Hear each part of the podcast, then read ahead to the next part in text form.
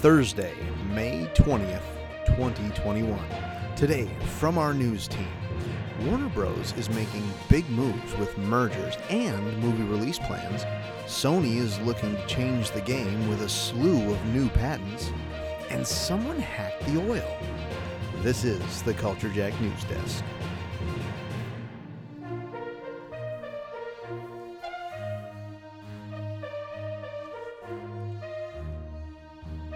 This is the Culture Jack News Desk, your source for stolen information, hot takes, and your weekly news.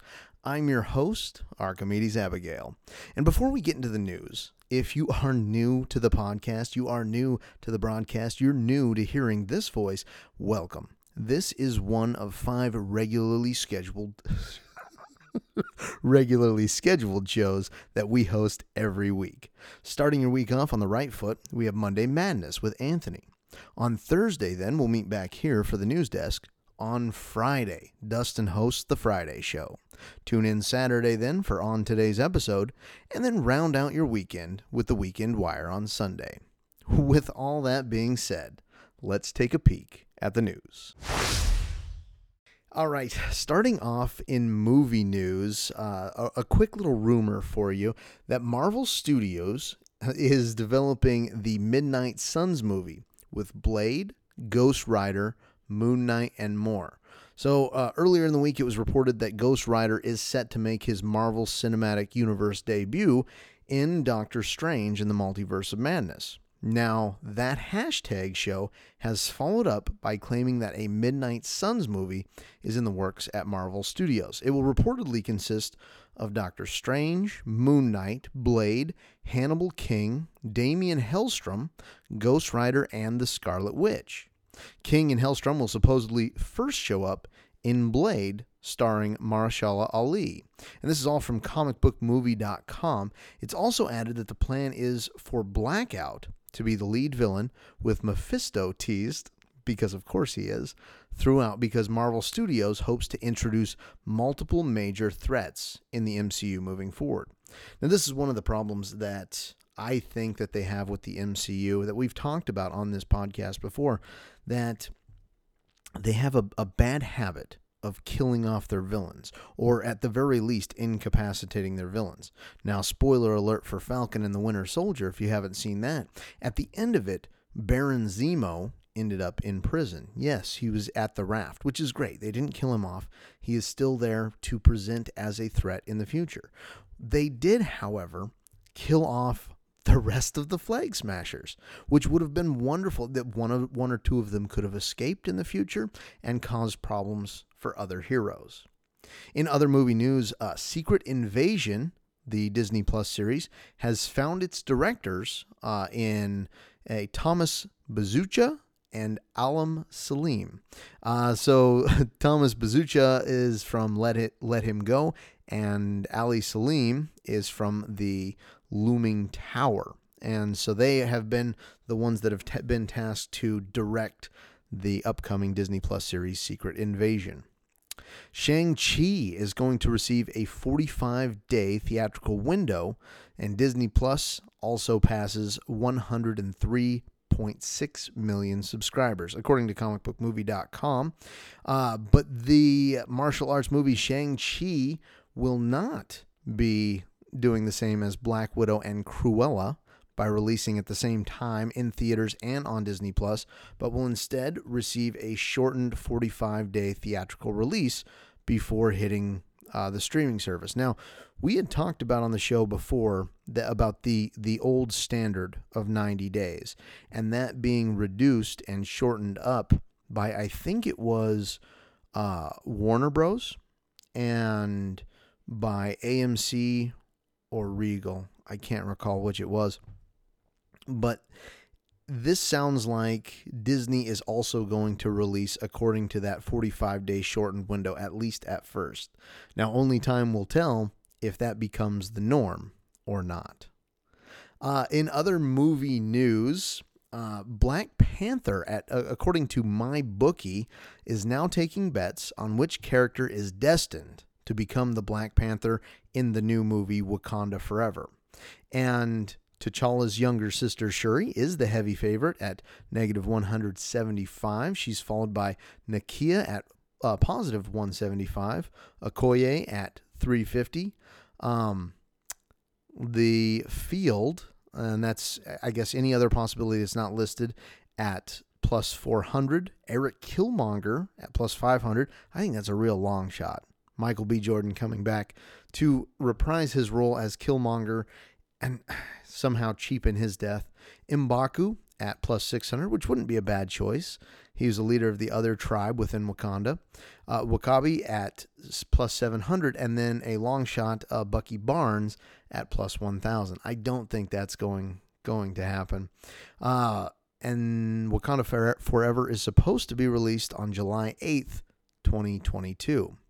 In other, uh, I guess, Marvel rumors, Spider Man No Way Home, there is evidence that is mounting that Kirsten Dunst is also returning to her original Spider Man movie role as Mary Jane Watson. And it comes from, or at least the, the post that I have, there was a, a tweet put out by Tobey Maguire and Kirsten Dunst News on Twitter, which is a very oddly specific fan account. And it lists uh, uh, Asikia Wan Ling Jacob, who is Kirsten Dunst's personal costume uh, person for Spider Man No Way Home. And it also appears on Askia Wan Ling Jacob's uh, personal profile as well. So it, it does bode well that Kirsten Dunst is going to be back. Tobey Maguire has all but been confirmed. Andrew Garfield, there were rumors put out that he was going to be back in it, but then when addressed, he said no. I haven't even talked to anybody about that. I'd love to. Um, and so the, the rumors, the kind of insinuation that people are making is that he will most definitely be back, and this is going to be an incredible mashup of Spider Man movies. I just hope that Tom Holland Spider Man can find his way home. Uh, in other movie news, uh, the Beauty and the Beast writer reveals the origins of the Disney Plus prequel and whether or not he's involved. And that was uh, writer director Evan Spiliotopoulos. Uh, and he, he said that he's not involved currently, though he would love to be. And the only reason I included this headline, again from comicbookmovie.com, is because I didn't even realize that they were making a Beauty and the Beast prequel. And I think it's going to be a prequel series. Yeah, that's right. It's a prequel series. So I didn't even realize that this prequel series was in the works. Although it is supposed to be like a who is it? Uh, Gaston, and who was the who was his little buddy? Played by by Gad. Ah, uh, I can't remember, but it was supposed to be like a, a buddy series about those two before the events of Beauty and the Beast, which I would love to see. I they were one of the best parts of the original movie, despite. I mean, I guess that was an okay. That was an okay recreation.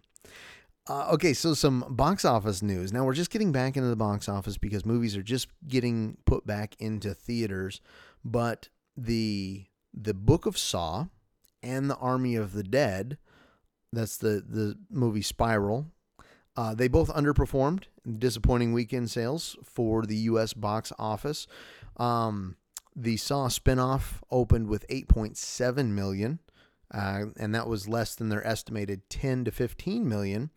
And they had, let's see, what did the Army of the Dead open with?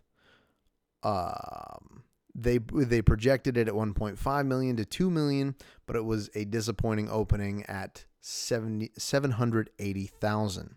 So it's interesting because before when we were thinking, you know, big strong movie blowout weekends like a 20 to 30 million dollar uh take was like that was a lot. That was a lot of money. And now it seems like the industry is adjusting to these returning movie theaters and these returning movies kind of levels that are not going to be I, I also watched the first 15 minutes of The Army of the Dead. It looks very good. It looks very, very fun. I like a good zombie movie, especially one that doesn't take itself too terribly serious. Netflix announces uh, He Man. Uh, it says anime here. I just have a hard time calling it an anime because anime are typically things that are released in Japan. They're Japanese animation. But Netflix released some stills from the Netflix He Man show, The Masters of the Universe Revelation. And it's going to be split into two parts, with the first five episodes set to debut on July 23rd. And it's so cool because I feel like an insider. I, I listened to the uh, Kevin Smith, Marc Bernardin podcast, and Fatman Beyond. And in it, they talk about this show. And I, I remember listening to the episode where they announced that they were working on this show, that they had they had become the directors and writers and showrunners for this He-Man reboot. And it's so cool listening to them talk about it and then seeing the updates as they've come along with them being so excited about the score and then about writing these episodes and then the people that they're working with and now these stills come out and then listening to them talk about on the podcast the the the wonderful positive reception that they got for these stills coming out and how they were trending on Twitter their show that they had they had nursed uh, from from its inception uh, I guess the reboot's inception. Anyway, it's got a star-studded star-studded cast. It's got Chris Wood as uh, Prince Adam and He-Man. Mark Hamill is Skeletor. Uh, Lena Headey as Evil Lynn, Sarah Michelle Gellar as Teela. Alicia Silverstone as Queen Marlena, Kevin Conroy as Merman. Alan Oppenheimer, who was the original voice of Skeletor, is returning, uh, but to voice Mossman. Liam Cunningham as Man at Arms. Henry Rollins as Triclops. Susan Eisenberg as Sorceress. Jason Mewes as Stinkor, because of course uh, he is. Phil LaMarr as Hero, Tony Todd as Scareglow, and Cree Summers as Priestess, and Kevin Michael Richardson as Beastman. Now, I think Kevin Michael Richardson, he plays a few voices in the Invincible show as well. He he does a few voices there, so a very prolific voice actor uh, as well. I'm looking I'm looking forward to the reboot. I was a huge He-Man fan back when I was a child. However, like anything that your nostalgia is that affixed to, that your nostalgia looks back that brightly at, it was not a good show. I mean, it was a fine show, but the way that Kevin Smith describes it, he says, you know, when you used to watch that show as a kid, you would picture these big climactic fight scenes and you would you would transform the kind of mundane thing that was going on on the television into something fantastic into your mind. And he said, I think that we have taken that translation and actually giving given it a, a physical presence in terms of of this show. So I'm very excited to see it. There's also a, a bunch of new trailers out. We've got a, a trailer for The Forever Purge, and it's another one in the Purge series of movies which are very good. Like I'm not a huge horror fan, but these ones have have stayed consistently good. And in the trailer, maybe spoilers for The Purge if you're not the type that watches trailers, there is in the lore a single day of the year where all crime is legal. And they start a 24 hour clock, and murders and uh, thefts and robberies and all all manner of despicable activities legal. And then after that 24 hours, everyone goes back to normal. They keep being neighbors, and that is how uh, the U.S. has gotten out some of its some of its rage. Well, in this trailer, there is you know they're all waiting for the the purge day to come up, and then people start murdering before the purge and this is just unheard of in this dystopian future that you would you would even consider doing something so despicable before the actual day of the purge we got another uh, trailer for Sweet Tooth on Netflix on June 4th. Oh, the the Forever Purge is in theaters on July 2nd in case you were curious. Sweet Tooth looks amazing. I'm very excited for that. There is a tra- and it might be the first trailer. No, probably not. Um, Transylvania 4 Transformia is coming to theaters this summer. It is the fourth movie of the Transylvania series, the Adam Sandler series, the CG uh, movie series. Um, and in it, this one is very funny because Adam Sandler, who plays Dracula, and who is it? I think it might be Andy Samberg, who plays his son in law. They his son-in-law always feel, felt out of place because he's not a monster like Dracula and his daughter uh, and all, all of his friends. So he goes to, gosh, who was the guy? Who's the guy that that uh, that always chased Dracula? He was the doctor. Come on, get your Bram Stoker knowledge out out there. Regardless, he goes and finds a ray that will transform one to the other. So if you're a human, you become a monster. If you're a monster, you become a human. And it's a very Freaky Friday style style movie. And then uh, finally, Snake Eyes G.I. Joe Origins is slated to release July 23rd in cinemas world, worldwide. Uh, India premiere is unlikely at that date given the debilitating second wave of COVID-19 pandemic. And in the US, Snake Eyes will be available on Paramount Plus for 45 days and that's September 6th after its theatrical debut. So we got another trailer for Snake Eyes. Or maybe it's a first trailer. I don't know. I don't pay that close of attention, I suppose. In other movie news, we have an Ultraman animated movie heading to Netflix. Now, the thing about Ultraman is it is supposed to have some relevance to the monster verse, to uh, King Kong and Godzilla. And so it'll be interesting. I mean, this is an animated show, so obviously it's not part of the big universal joint of of Godzilla and Kong, but it is coming to Netflix. I'm excited for that. There's a synopsis that Variety shared. It said the movie will follow Kin Saito, uh, a superstar baseball player who returns to Japan to become the latest hero to carry the mantle of Ultraman. He plans to go his plans go awry, however, when he is compelled to raise a newborn kaiju monster, the offspring of his greatest enemy, as his own child. Sato will also have to contend with his relationship with his estranged father and the schemes of the Kaiju Defense Force. Oh, here's an interesting story. Michael B. Jordan responds to rumors that he will play Superman. So, this is an article on ScreenRant.com. Speaking to Jake's Takes, Jordan played coy when asked if he could be playing Superman. The actor said he's flattered that his name would even be in consideration for the role, but he doesn't know anything beyond the rumors. Uh, what did he say? He said, you hear you hear the whispers and the rumors and stuff like that and it's just a compliment you know? You know i appreciate people that think uh, about me in that type of way for these roles. I don't really have anything more to give them uh, other than it's just flattering and i appreciate it. But you know whoever they they get or if it goes that way i think it'll be interesting to see or I think it'll be an interesting thing to see. And then similarly, when talking to Cinepop, he reiterated he is not aware of what is happening with the reboot, but he's excited to see a black Superman on the on the big screen. Uh, he said he said I don't know. Uh, I, I don't really know what is going on with that in particular, but I think everybody's want and desire to see black leads in heroic roles, I think, is really, really important. Representation is important. And we agree, uh, Michael B. Jordan. Uh, the interesting thing is, the next Superman is supposed to be dire- not directed, but produced by J.J. Abrams.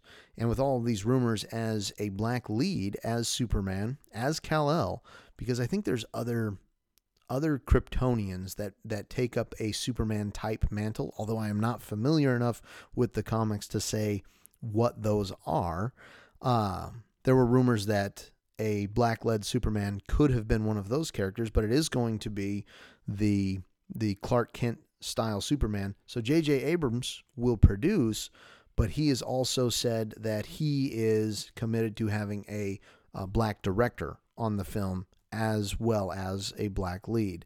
So it'll be interesting to see. I know some people do get a little bit upset with those types of castings. And to those people, just consider that there are a, super, a certain type of Superman and a certain type of runs.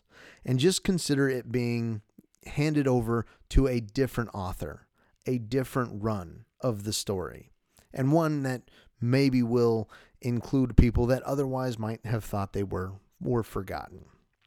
In other movie news, Dune is now expected to debut in theaters only as Warner Bros. is set to reverse its day and date model. So this is very interesting. Uh, well, the Warner Media Discovery merger won't be completed until mid 2022. That's another story we'll get to here shortly. Uh, it looks like we're already seeing changes over at Warner Bros. Pictures, as Deadline is now reporting that Dune will no longer release day and date in theaters and on HBO Max, but instead will debut exclusively in theaters. Warner Bros. representatives are strongly denying the change to the film's plan and still claim that the film will open simultaneously. But DHD seems confident in their reporting and may simply have gotten the jump on the official announcement. So we'll see what's going to happen here soon. But Collider adds that Dune will likely be the studio's only film to forego this simultaneous release model this next year, with both uh, King Richard, Cry Macho, still expected to follow the current release plan, but no word on what could happen with The Suicide Squad, The Matrix 4, but both are strong candidates to follow Dune's lead, heading to the theater first before going on to the streaming service.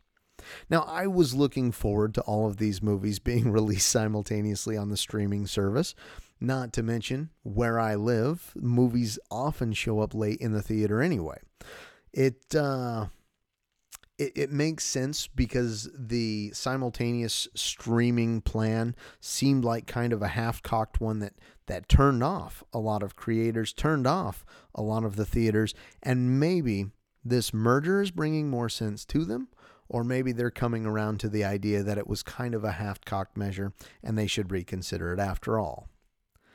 Uh, in other movie news, now here's some of the big ones. Uh, Amazon is weeks into negotiations on a deal to acquire MGM for about $9 billion. Now, we had talked about on the podcast before that MGM was going on sale, but news of Amazon's talks with MGM began to swirl this weekend. The information reported Monday that Amazon was in talks about a potential deal for MGM, which could run between 7 and $10 billion. Industry sources say MGM reps have been whispering to prospective buyers for months about a price tag of $9 billion, while others see it worth about 5 billion. Uh, MGM claims uh, to one of the world's deepest libraries of premium film and TV content. Now, looking o- looking over this list, there's a lot of things in there: the James Bond movies, Hobbit, uh, Rocky. Uh, got Pink Panther, Stargate, Handmaid's Tale, Teen Wolf, The Voice, Survivor, Shark Tank. Wow, a lot of uh, a lot of reality shows as well. Uh, the new combination of Warner Media and Discovery now is another merger that we're looking at. Uh, it's come as a surprise to the vast majority of staff in both companies' international camps who hope to have a town hall quickly scheduled for Tuesday that will clear up confusion around what's to come. One of the most urgent matters, by most accounts, is being what lies ahead for each company's much ballyhooed streaming offerings. Uh, the pact, which is expected to close in mid 2022, is subject to approval by regulators and Discovery shareholders. Uh, it sees AT&T and Discovery agreeing to combine their media assets into a standalone public traded company in order to compete with more directly with larger rivals like Netflix, Disney Plus, and NBC Universal.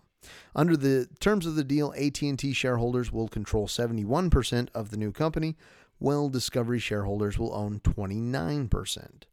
Uh, so that's that's pretty interesting. Will we see HBO Max turn into something else, or will we see the Discovery properties move onto an HBO Max type thing? It will be interesting to see because I think HBO Max has made some relatively good headway being to what many consider both Anthony, Dustin, and myself to be the, the least favorite of the popular streaming services. And on that article from Variety, it did it, it had a a bunch of other big deals that were broken down by cost. So the date the deal was uh, finalized, AT&T and Time Warner, uh, when AT&T bought Time Warner, was 85 billion. When Disney bought Fox, 71 billion. Uh, that was in 2019. Warner and Discovery looking at about $43 billion. Uh, when Comcast bought Sky, 39 billion, CBS bought Viacom, 12 billion.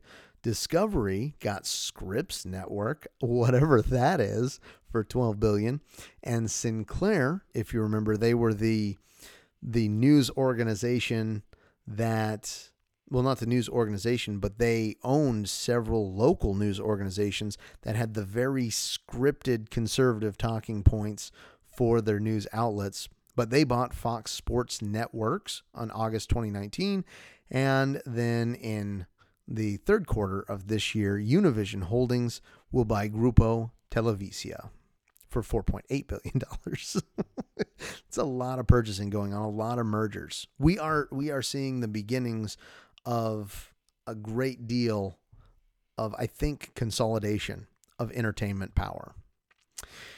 There was uh, most recently on May 16th the MTV Movie and TV Awards. And so I got this list from Entertainment Weekly, but just in case you missed them, I want to go over the winners here. So, night one of the MTV Movie and TV Awards was hosted by Leslie Jones uh, on Sunday.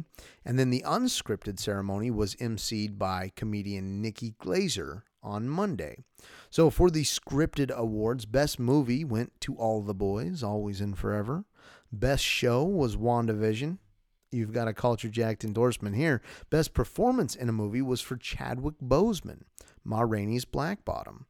Best Performance in a Show was Elizabeth Olsen, again for WandaVision. Best Hero, Anthony Mackie for The Falcon and the Winter Soldier. So Marvel coming out on top with its hero shows. Best Kiss, Chase Stokes and Madelyn Cline in The Outer Banks. Best Comedic Performance, Leslie Jones coming to America. Wait a second. Leslie?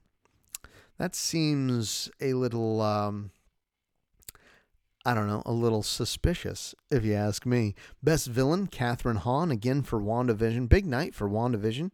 Breakthrough performance, uh, Regé-Jean Page for uh, Bridgerton. Regé-Jean Page, excuse me, for Bridgerton. Best fight, again, WandaVision. Wanda versus Agatha. Most frightened performance, Victoria Pedretti. That was from The Haunting of Bly Manor that was a wonderful show. I do recommend you watch it if you haven't seen it. And then Best Duo, Falcon, played by Anthony Mackie, and The Winter Soldier, played by Sebastian Stan. And then in the unscripted category, you have the Best Docu Reality Show, Jersey Shore Family Vacation, the Best Dating Show, The Bachelorette, Best Reality Cast, RuPaul's Drag Race, Best Competition Series, RuPaul's Drag Race as well, Best Lifestyle Show, nailed it. I know some people that watched nailed it. Uh, best New Unscripted Series, Selena and Chef. Best Talk and Topical Show, the Culture Jack podcast. no, no, it's not. The Daily Show with Trevor Noah, of course. Best Comedy and Game Show, Impractical Jokers. Best Host, RuPaul again for RuPaul's Drag Race. Breakthrough Social Star, whatever the hell that means, Bretman Rock. Best Real Life Mystery or Crime Series, Catfish, the TV show.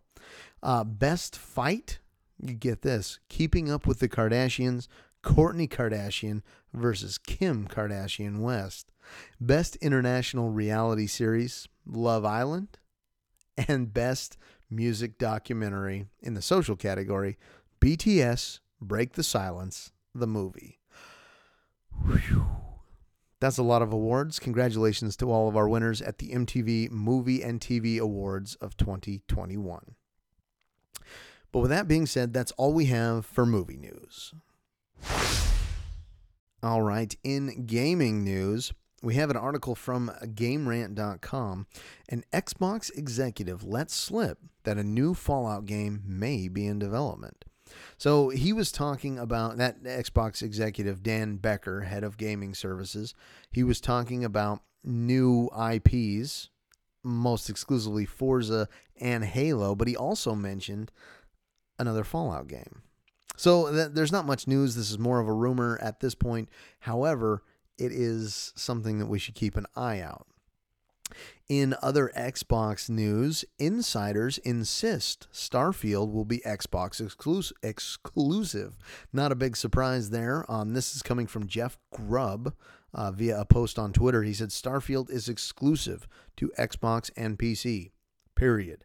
This is me confirming that. Now, Jeff Grubb, you've heard us report on his I guess, reports on this show before, but he has a good track record. So it'll be exciting to see. Then he also had a. Um, a tweet from Mark Medina from IGN, and he said Starfield is getting announced at E3 2021, and it's getting a fall 2021 release date. It's going to be a PC Xbox exclusive which is cool because I listened to Mark Medina on Game Scoop, and he uh, he's a very funny guy. He he doesn't sound like a guy that would have the inside scoop. However, it's it's just interesting that uh, it's a show that I listen to regularly. Uh, one fifth of Switch consoles sold went to households that already had one. So, in a recent report, Nintendo's president, Shuntaro Furukawa, says that one fifth of all sales of the Switch have gone to households that already own one. He said that in the past fiscal year, households looking to have multiple systems accounted for 20% of the 28 million total sales reported since last year. Going forward, Furukawa says that the company expects demand for more than one system to increase alongside overall unit sales. Now, this is true because I know Dustin's family. He has one, his wife has one, and his son has one. They've got three switches in that house. And I think they'll probably end up getting a fourth. In other gaming news, now, this is what we were talking about at the beginning of the show. Sony has gone and put out a bunch of patents. I'm only going to highlight a couple here in this show, but they have patented an esports betting system. And so this is from thegamer.com. Sony looks poised to break into the game gambling industry as its patent its own esports betting system. And the patent was granted on May 13th of this year. Along with the patent, there's a description which reads as follows quote, Odds for various propositions concerning the play of a computer simulation are determined and presented to a viewer for pecuniary or non pecuniary wagering purposes. The odds may be determined using past game and analytics or may be determined par- parimutually. So, translated from all this business jargon, this means that Sony is considering setting up a service in which esports fans can watch matches, while the same service advertises and hosts a way to bet on the results. Pecuniary relates to waging money.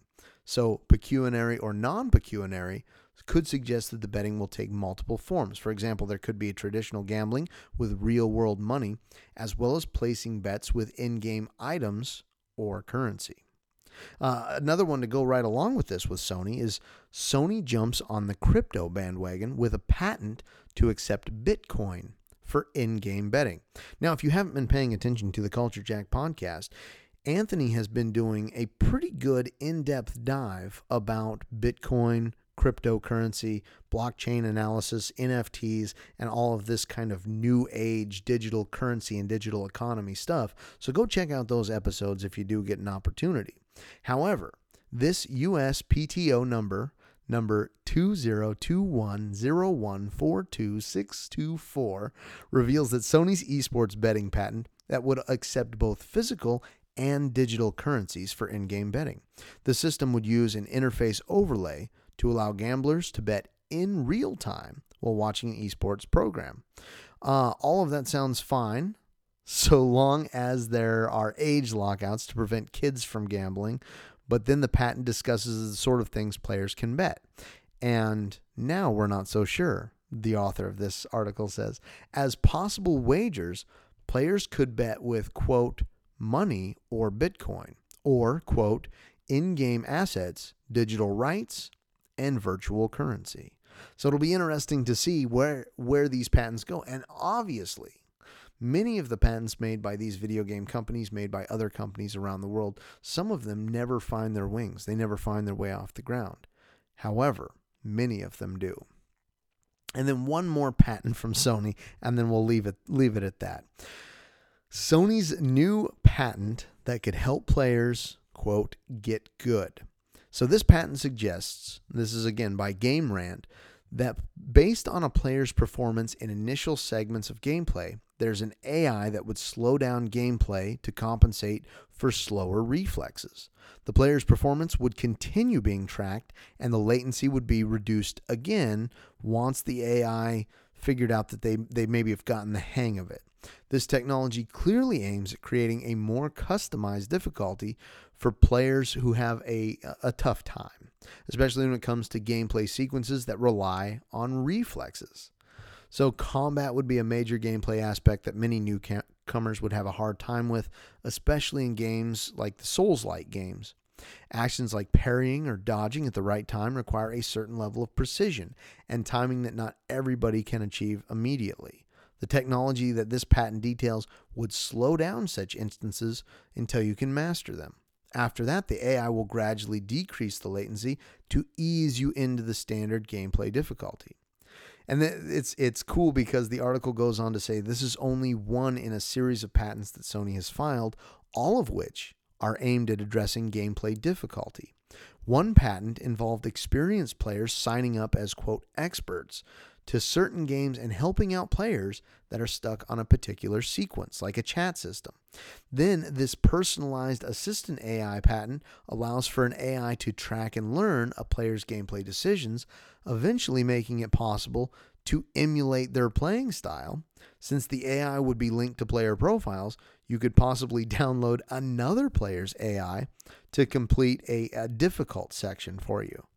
And so it just it's so bananas to me because gameplay in, in video games has always had a, a, learning curve and they've had tutorial systems to help players get used to the controls and get used to the game functions and stuff like that they've had difficulty settings so an enemy would take less bullets to shoot down and you would take more bullets to shoot down it would increase and decrease damages based on your skill level and some people might be might be opposed to a system like this that really holds a player's hand too much and say, well, they're not earning that game. They're not earning the story.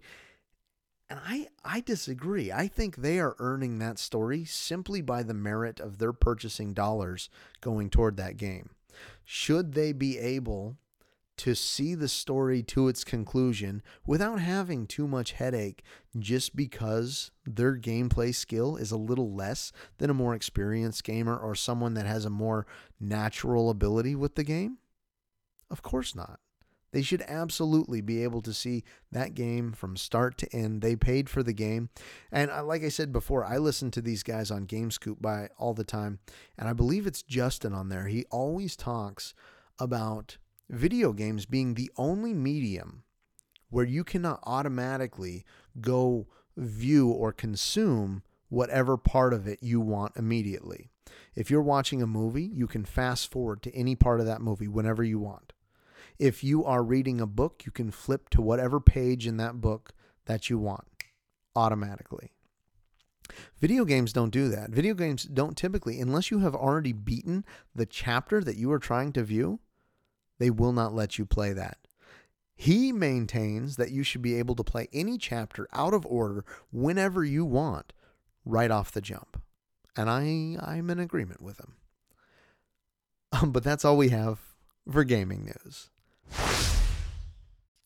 In other tech news, um, this is from The Verge. Deepfake dubs could help translate film and TV without losing an actor's original performance. So we often think of deepfakes as manipulating the entire image of a person or a scene. But what this does, this is a, um, a company called Flawless. They have used machine learning models that create just lip movements. So when someone is watching dubbed footage, they're not jolted out of performances by jarring word or mistimed mouth movement. It's all about retaining the performance and retaining the original styles, says Flawless's co founder, Nick Lynes. The thing about this is, if you ever watched, whether it's anime or whether it's old kung fu flick, and you have turned on the English dub. Yes, you've probably watched with the subtitles, but you know that the lips don't match up to the voice. And it can be jarring. It can take you out of a scene. And so I watched some of this. I, I can't remember what show it was from uh, on this article, but it, it was Jack Nicholson's character speaking in another language. And it was not yet perfect, but it did line up more with the language that he was speaking. And I think uh, any technology that can increase immersion into an entertainment piece is, uh, I think, one well worth investing in. Uh, in other tech news, and, and this is what I was talking about at the beginning of the show, uh, Colonial Pipeline says operations are back to normal following a ransomware attack. So, if you have tuned into the news in the last week, you will have noticed that there was a gas shortage that was compounded by people going to hoard gasoline, which only further caused a shortage, which only further caused the hoarding to occur. It's it's very reminiscent of that time that we all hoarded toilet paper uh, about a year and a half ago, right? Anyway, Colonial Pipeline said on Saturday with all of it that all of its systems are back to operating normally, including the pipeline it shut down a week ago amid a ransomware attack. Uh, the company reportedly paid a $5 million ransom to DarkSide, the group responsible for the incident. DarkSide has since apologized for the social consequences of the attack, which included fuel shortages in many of the markets that the 5,500 mile long pipeline services. It remains unclear which parts of Colonial Pipeline were at risk, but a company spokesperson suggested it did not appear that the company's operational systems were affected.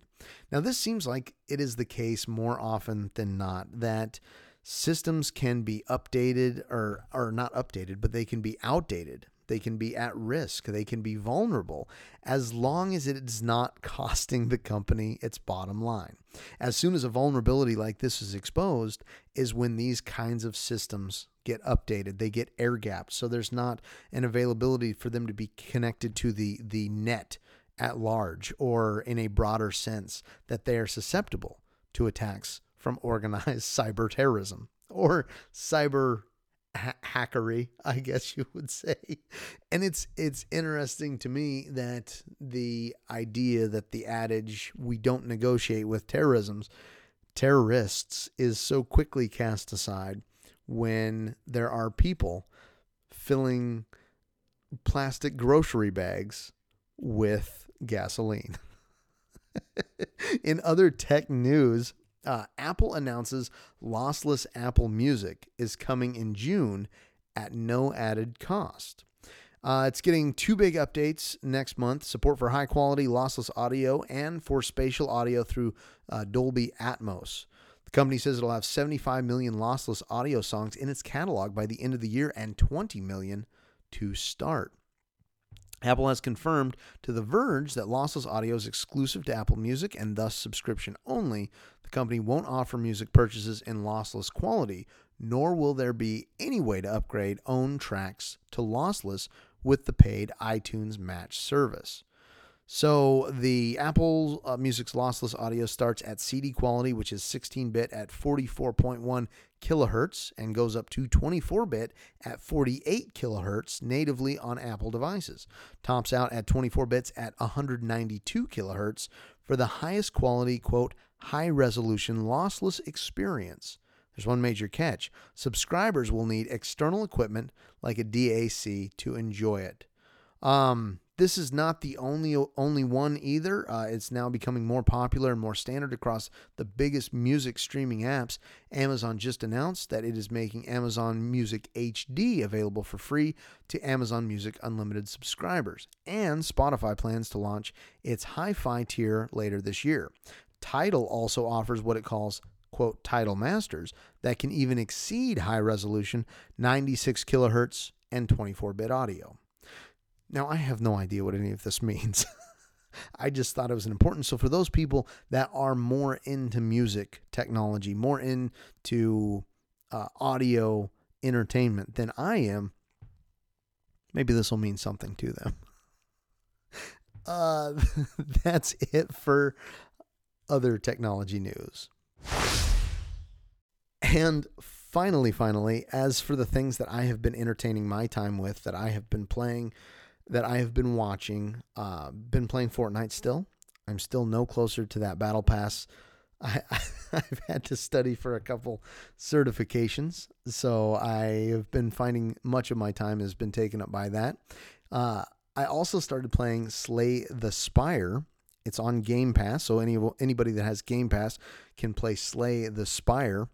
Um, it's kind of a it's a card building game, but it's also kind of a rogue like game wherein you do a run, you start from scratch and you build up your deck of cards, making your character more and more powerful as you go. And then yeah, if you die, you have to start over with nothing. I also started playing The Messenger, which seems to be a spiritual successor to Ninja Gaiden.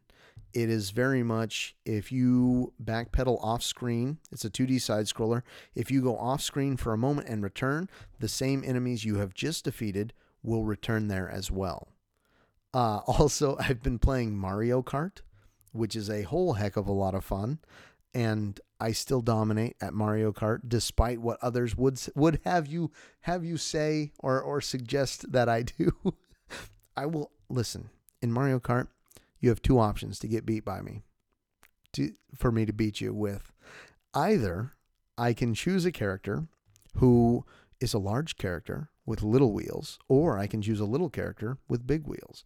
Either one you're done for. But that combination has to exist. So if you've been struggling with your Mario Kart prowess, your Mario Kart skills and abilities, well, then look no further uh, than getting a big character with little wheels or a little character with big wheels. I also finished Jupiter's Legacy. Uh, a, a, show on Netflix. Now, I know Anthony's talked about it a little bit. It is a good show. Now, this is the thing about Jupiter's leg- Legacy. It it's it doesn't have the best effects by a long shot. In fact, some of the effects are so terrible that they take you out of the show completely. On the other hand, though, it has one of the best superhero stories and origin stories at that that I've seen in a superhero show. And so there's this this terrible quandary in my mind because I have always considered myself somewhat of a animation snob where I want the best animation, the best effects and if the story is garbage beyond that, it doesn't matter. It's great because it's got good effects. So this has left me in quite the pickle because I the story is so good that I can disregard the poor effects to say, yeah, it's a good show based on the story alone. So watch Jupiter's Legacy, uh, an interesting take on super superheroes and especially like their moral codes as well. I also blasted through the second season of Love, Death, and Robots. It was only eight episodes long, I believe. There was considerably less nudity, violence, and swearing in the second season than there was in the first, which isn't in in and of itself a bad thing. And the the the stuff in the first season didn't seem out of place. It didn't seem like they were doing it just for the sake of doing it. It all seemed very organic and very natural. In this one, I found myself in several different existential quandaries, whether it be population control, whether it be immortality, whether it be legacy, or just a society's general malaise and disregard for those amazing and fantastic things that appear around them. I'm looking at you, uh, the giant episode. And then also uh, the last thing that I have I've watched this last week is I I picked back up Castlevania. The fourth season is out now on Netflix, and I'm one two episodes into it, and it's very good so far. It's very good, just like the other ones. The animation it sticks in some parts. You know, it it has a hard time finding the next gear, but once it finally does, it's smooth as butter, and the story is amazing. I I like how they're piecing it all together. I'm not sure how they're actually going to get to the place in the previews that they said with the well, I can't even say it'd be a spoiler right now. If you're interested and would like us to do a OTE or on today's episode about Castlevania, Jupiter's Legacy, or anything else that you find interesting, get a hold of us. Contact us. And you can contact us very easily as well. You can get a hold of us on Facebook or Twitter at CultureJacked. You can send us an email at culture.collective.x2 at gmail.com. But with that being said, we are going to wrap up the show. That's all the news that I have for you today, all the hot takes, all the stolen info. Make sure you stay tuned tomorrow for the Friday show. On today's episode this weekend, the Weekend Wire, and then, of course, Monday Madness. Leave us a review on the platform that you are listening to us on. It helps us out a great deal. Not to mention, we love to hear from you. Thank you for joining us here at the Culture Jack News Desk. I'm Archimedes Abigail. That's the news, and we'll see you next week.